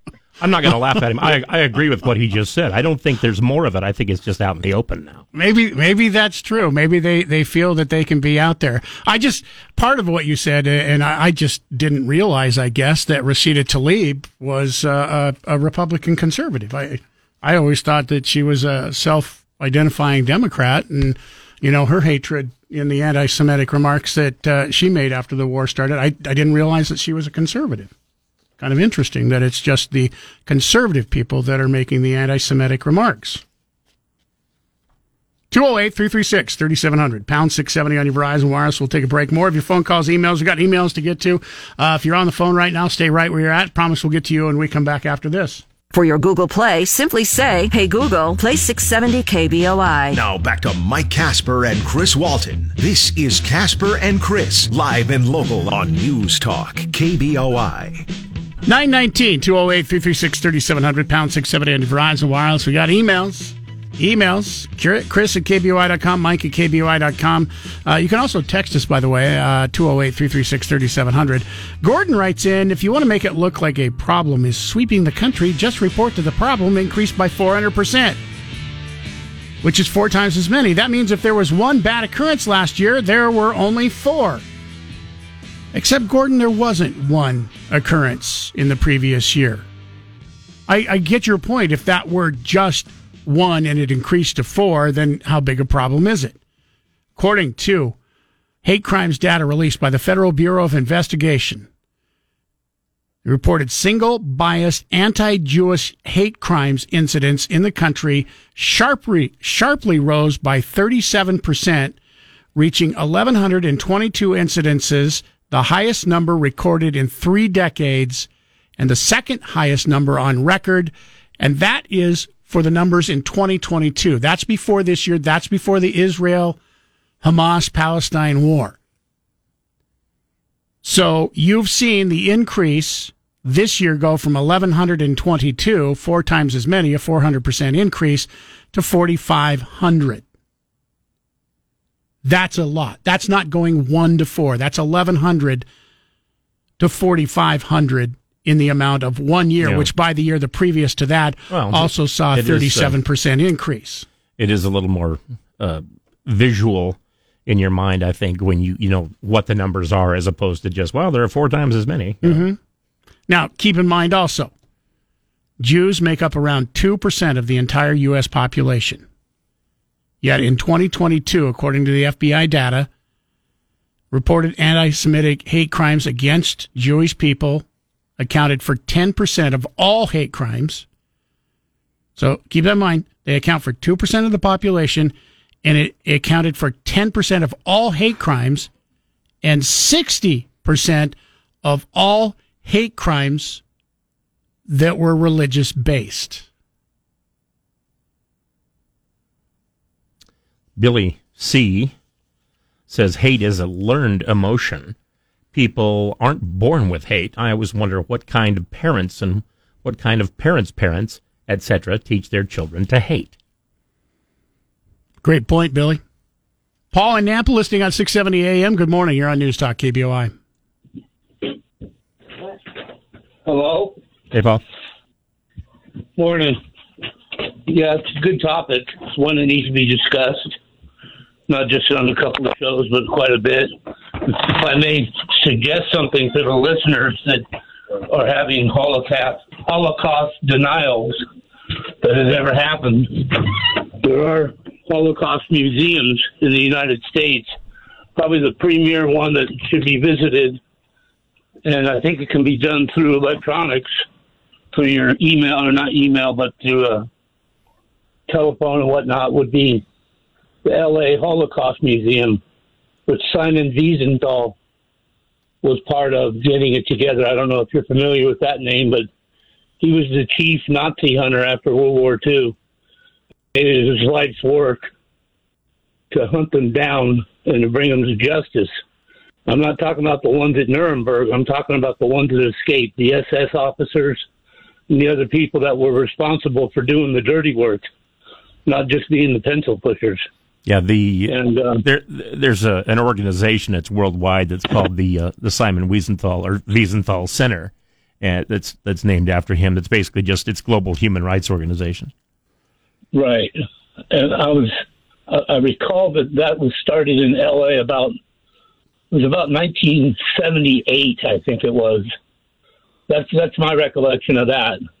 But it, it's very informative, and it gives you some facts. Now, if you just see the black and white photos, I could see, and the, the black and white um, movies that they have of, of people going into the camps and re, you know releasing the prisoners and the people that were dying that were stacked up like cordwood. It, it doesn't look real.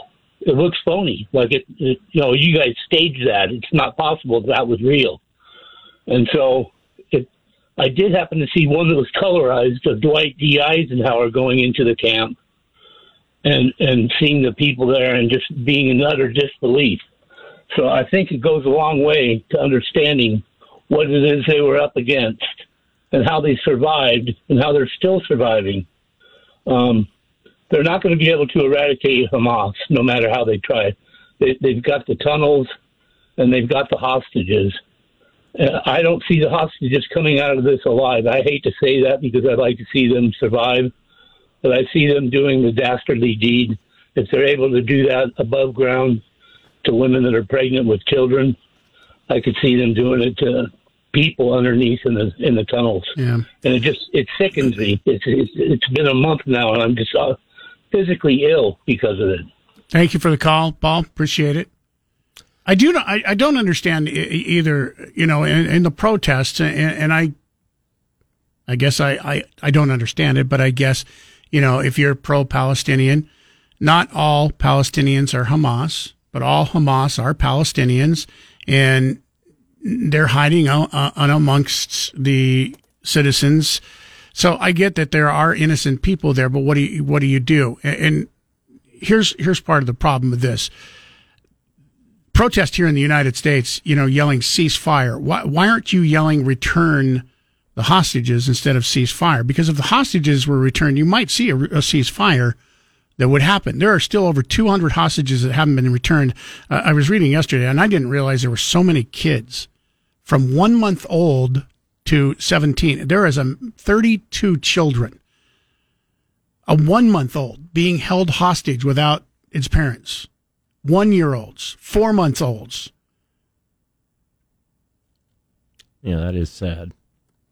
Uh, Lori writes in Casper, it's not any more anti Semitic to be against Israel than it is anti Catholic to be against the policies of Argentina. Never said Uh, it was. Well, it, except that Argentina isn't technically a Catholic state. I mean, most people in Argentina are Catholic. That's true, but it's not. Uh, it's not expressly a Catholic government, whereas the government of Israel is expressly Yeah. uh, Jewish. But again, it doesn't necessarily, if you don't like the government of Israel, it doesn't necessarily mean that you've got anything against Jewish people. I mean, you might have a, a thing about several governments. Got to take a break here. News coming up here next. Phone lines are open again 208 336 3700. 1 800 529 5264. If you want to weigh in, uh, lines are open for you and clear to get through. We've also got some emails and some text messages to get to coming up after news next. Broadcasting from the Empire Title Studios, we are, are News Talk, KBOI.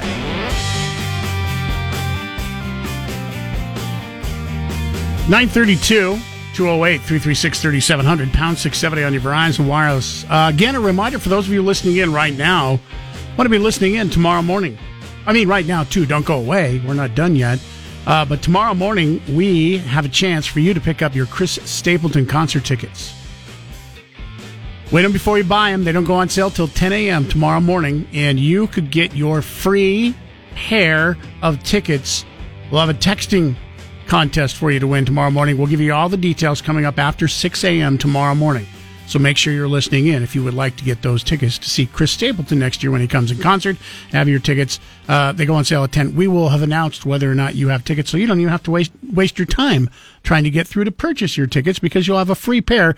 But of course, to win it, you're going to have to listen in here tomorrow morning to News Talk KBOI. Lewis uh, writes in, either Lewis or Louis. I, I'm not sure how, how to pronounce that correctly. I apologize if I'm getting it wrong. How about Louis? Louis. Um, to weigh in on the anti Semitism is to acknowledge the Bible. This is not a war between Israel and Hamas. It is a war between good and evil. And naturally speaking, to the people of Israel represent God's chosen people. Bible speaks of Israel will be hated because man will hate God, because man will choose evil over God. Thanks, Louis. Or Lewis, whichever one it is. I think it's Louis. Uh, Lisa Boise says, Chris, years ago when you and Paul Jay were doing the show, you said something that made me change my mind about a lot of world politics. Really? Wow. It was actually quite simple. You asked what year was everybody where they were supposed to be. In other words, we seem to easily agree that the people who already lived on a piece of land have more entitlement to it than somebody who showed up later. But how far back does that go? What year was everybody in the right place? Are the Native Americans the real owners of North and South America because they were already here when Columbus showed up? Should the Saxon tribe be in charge of what we know as Germany and Central Europe? Was the Middle East in order before Islam existed? You also mentioned that the Amish decided the world had just the right amount of technology in 1875, and that's all there is to that. Boy, that's been a long time ago, but thank you. Wow, you, you said that? I guess. Those are your words? Yeah. Well, I did mention that. I said that's that's always kind. I've always kind of wondered about that because people say, "Well, this land is rightfully ours." Well, why? Well, because in the year 1400 we lived here, and you guys didn't get here till 1401. And so this, you know, you stole this land from us. Yeah, but we stole it fair and square. Well, you know, you, you can just argue over and over and over and over. Yeah. Who's in, No, you know, I- who's it- entitled to what? It, it, it, And meanwhile, the Romans basically, you know, tried to take over the entire world during their time, and so did the Ottomans, and they were actually quite successful at it, which is why you know, so there are so many uh, Roman type uh, you know, words and languages and things throughout the world, and uh, you know, it's it's the same reason you go down to uh, Africa and everybody either speaks French or Portuguese or English or something like that, as opposed to their own native languages. Just people move, you know, people spread out. Yeah, you. I mean, you said a lot of smart things on this show, but I have to say that may be, and I wasn't here when you did it. That may be the most smart, profound thing that I think you've ever said. Thank you. And I say that because I'm going to steal it. Oh, okay, that's fine. I I The- the- love the that. previous- when the when pre- was everybody in the world where they were supposed to be at? That is brilliant. Well, I, I don't know that it's brilliant. I mean, It it's is just, it's because a good I mean, question. some people claim uh, that you know because the Native Americans were here when Columbus discovered that it, this country belongs to the Native Americans, but we now have scientific proof that the Native Americans weren't even Now, the first people on North American continent. supposedly, supposedly, the smartest thing I said before that was once I said, when you're eating tacos, just put down uh, a tortilla instead of a plate, and that way everything that falls isn't a mess. It's, It's just it's taco. just a brand new taco. That's pretty smart too. Right. I'm probably not going to steal that one, but I will steal the other one. That's pretty good. Um, few people not liking, uh, Rich had called in a little bit earlier, not liking what he had to say. Uh, Smitty s- says, just when I think Rich cannot get any more ridiculous or asinine, so many things I want to call him, but that would be sinking to his level. So I will show some measure of restraint and not go there, something he seems incapable of doing. Not surprised also writes to the caller with Trump derangement syndrome claiming conservatives are the ones who are anti-Semitic. His ideology is showing a good American Marxist accuses their enemies of what they themselves are doing or believe. That was uh, response to uh, Rich, who had written in a little or called in a little bit earlier. Rico sent something that's off topic, but I think you're going to like it. Uh, hi, Chris. As you know, I'm not a fan of changing our clocks, but I have a way to improve on this unfortunate situation. Instead of biannually, let's do it weekly. This is how it, this is, okay, hear him out. This is how it would work. Every Friday at 4 p.m., we would move the clocks ahead one hour Uh-huh. and get off work Uh-huh. early. I see where he's going. Then the next day, Saturday night, we would move the clocks back one hour and sleep in. Win win, everyone is happy. Okay, you know how I, said think, that you Rico, know, I think possibly you should be president of the United States. I, I, I said that I thought what you said one of the most brilliant things that I probably ever said on this show. See, I'm already you just came in second. I'm already relegated to the top five, maybe.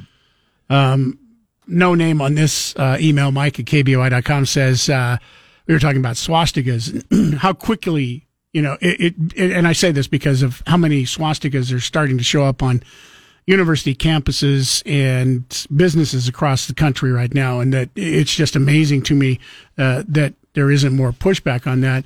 Um, and I said, you know, you, you would, you would see what would happen if somebody put a huge swastika, pick a business, a restaurant in downtown Boise, Boise and put it up. How quickly they would probably have to go out of business because nobody, very few people would spend their money there. Uh, this person writes in, what if, uh, every place you could get bacon at had a swastika? Would you buy the bacon? No, I wouldn't. Hmm. I would, I would go to my Ba- parents and say, can you, uh, get, butcher me a hog and make it into bacon? bacon, in and of itself, is already somewhat anti-Semitic. Yeah. Because uh, no, there's no Muslim or, or, or Jew that's supposed to, uh, you know, be eating pork. I mean, a lot of them do, but uh, you know, Not, no, well, uh, Chris. What? You don't know that. Yeah, I have. You I mean, I do. know that. That's I- like I have that's, been. That's I like have been to ball games in the fair with them, and yes, they do. That's like that's like saying people of the Mormon religion drink beer. Never happens. No, I, okay. I, James Um, in Garden City writes in it- it- uh, also, it, it never happened to Mike Crapo. anti-Semitic acts are up. I bet anti-Muslim acts are up too. We are the melting pot in the U.S. We have folks who sympathize with one side or the other. We also have people who are angry at one side or the other. It's the age-old war seeping into our society due to recent fighting that has started up once again. Of course, these acts are up. Um, James, you are right. Um, anti-Muslim acts are up, but nowhere near as close to what the uh, anti-Jewish acts being reported. Hmm. And you're right. We are we are a melting pot. The U.S. has been a melting pot since the basically we began as a melting pot, coming from someplace else. However, as a melting pot, as you're starting to melt those things all together in that pot, and a peanut pops up, you shouldn't say, "Hey, we need to kill that peanut." So, which is it? Are we a melting pot or a salad here? Jim from Eagle. Mike, what is really scary is that the anti Jewish hate is global. Uh, I had to cut relations with a family member a few months ago because they started spouting off Jewish conspiracy BS. They control the banks, they control the courts, they control the press, they control the banks. Uh, these people are was worth- mentally ill. The banks were worth saying twice. Twice, then, I guess, yeah. Uh, another person writes in, and this is has to do with the uh, Senate hearing. We played uh, a little bit of audio uh, for you. Um, Alexander or Alejandro uh, Mayorkas, Secretary of Homeland Security, being questioned by Senator Josh Hawley uh, about somebody on his staff, anti-Semitic, who was in charge of um, vetting people who are coming into the uh, country. And this person writes in, "What if?" Uh, Israeli Jews were screened and denied entry, then blamed for making it personal. They should be screening people and they should not let some people into this country. So what if the homeland people are just doing their jobs? I don't have a problem with that, but the the fact that you have the Homeland Security in in, in a Senate hearing saying that he is not even going to comment whether or not that happened, whether or not they investigated whether or not it even happened, and just say, "Well, this is a personal ma- uh, personnel matter, and we don't compliment or uh, comment on personnel matters." That's not a personnel matter. You're you're asking specifically about the job that Homeland Security is supposed to be doing. Now, if the Homeland, if he had answered the question, yes, it's Homeland Security. We did check over her work and, and found that she did the work correctly, and there were people from Israel who were turned away, and they were turned away on purpose because they didn't meet whatever level there was to be allowed into the country. I would have no problem with that. But he wouldn't even make a comment on whether or not they've even investigated whether or not she was doing her job correctly based on her biases. That's what I had a problem with. Yeah, this one's not uh, signed, but it says there are two kinds of people: those who like to protest and those who don't. For the most part, the people who like to protest will protest practically anything, and the other group wouldn't say bleep if they had a mouthful. Oh, I get that. he, he censored himself by writing the word bleep. bleep. but I, good job. Good job. That keeps think- us from having to do I it, right? think I know what word you were going after. Uh, Jim says Jim thinks he has the answer. He says, "I think the increase in anti-Jew hatred is the result of the increase in the Muslim popul- populations in our country." That you may not be wrong, because we do have a, a an increase in Muslims in this country. You have uh, a lot of Muslims who are coming in illegally, even. And then you have even more over the past decade or two who have come Well, I mean, but that, legally. That would indicate that they're the ones who are leading all the anti-Semitism. And as we pointed out, Muslims are also Semitic. Yeah. No, but he, he's talking about Just he was, he was specifically of- of talking Jewish about people. hatred of Jewish people. Yeah, yeah. He said anti-Jewish. But, but again, are they the ones leading the whole thing? Because the Muslims weren't, for the most part, here very much, you know, a hundred years ago, and there were a lot of anti-Jewish people then in, in America. 208 336 3700, pound 670 on your Verizon Wireless. Another break. Uh, your final chance to get through on the phone. If you want to do that, um, you can email us, like I said, Chris at KBOI.com, Mike at KBOI.com. Phone number is 208 336 3700. Uh, By the way, I, I will just tell everybody stop trying to guess what you're going to have to text tomorrow. I've had people go, I Chris love Stapleton. Chris, uh, Stapleton, Chris. I knew that was about Chris Stapleton. um, you're not guessing what you're going to have to text tomorrow morning. I will tell you right now. Um, you are probably, I'm about 99.99% sure you are not going to be able to guess what you're going to have to text to win tomorrow morning. okay. I'm not 100%, but I'm really, really pretty Well, sure and- you're not going to be able to. And also, the, texts all have a time code on them, and so Yeah. you know we only take the ones after we actually announce the won't word. won't happen till tomorrow morning. So it does you no good to text right now. Um, stick around. Final segment on the way. The Great One, Mark Levin, tonight at 7. Now back to Mike Casper and Chris Walton. This is Casper and Chris, live and local on News Talk, KBOI. Man, I give you one compliment about how, how smart you were, how mm-hmm. profound you were, and then all of a sudden, it seems like all of our listeners become geniuses. Clay Out West writes in uh, something that's pretty smart. He says, If you've ever operated a melting pot, like melting scraps of metal to make bullets, when you melt the metal or iron, scum rises to the top. Just saying. Mm.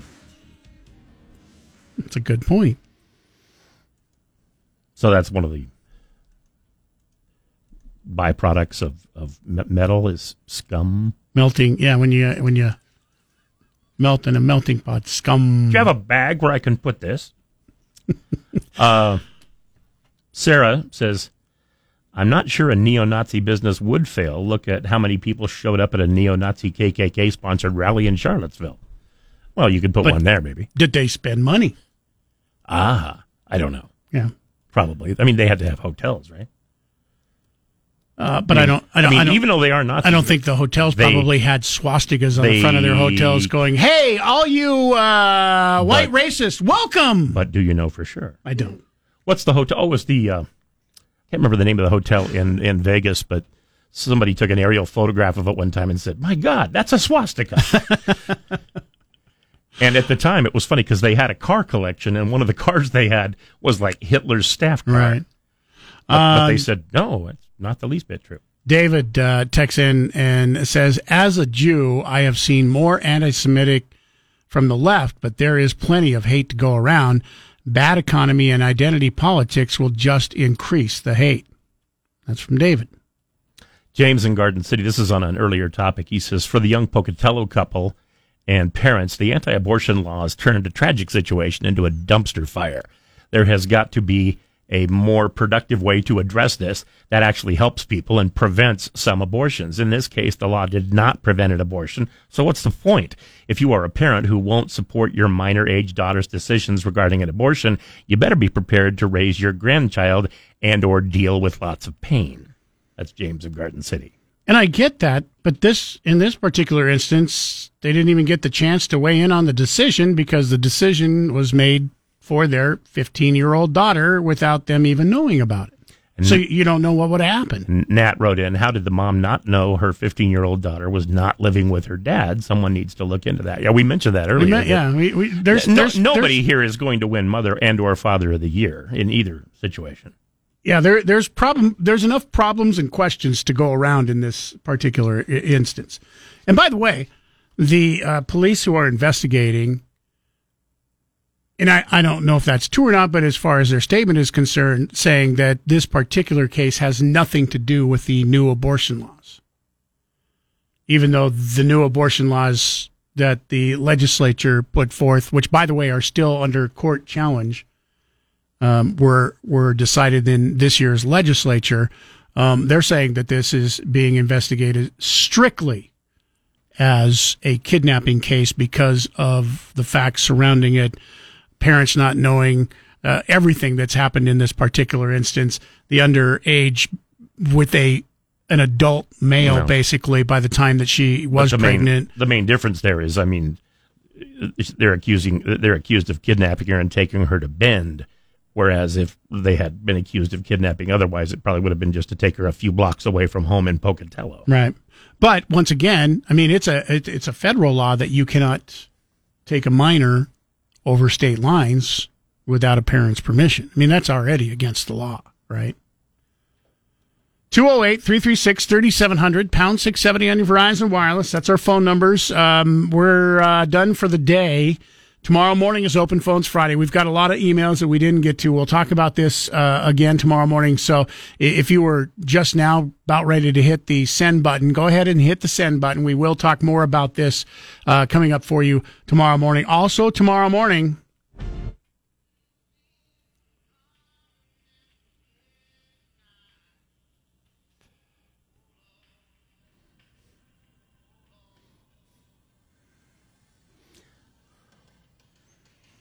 Man, between the voice and that dr- uh, drum solo, Chris Stapleton, we've got tickets. Make sure you're listening in beginning at 6 a.m. We will Don't- tell you what you will text to win. Don't be afraid; it's not Phil Collins. We will be giving away the tickets once again coming up here tomorrow morning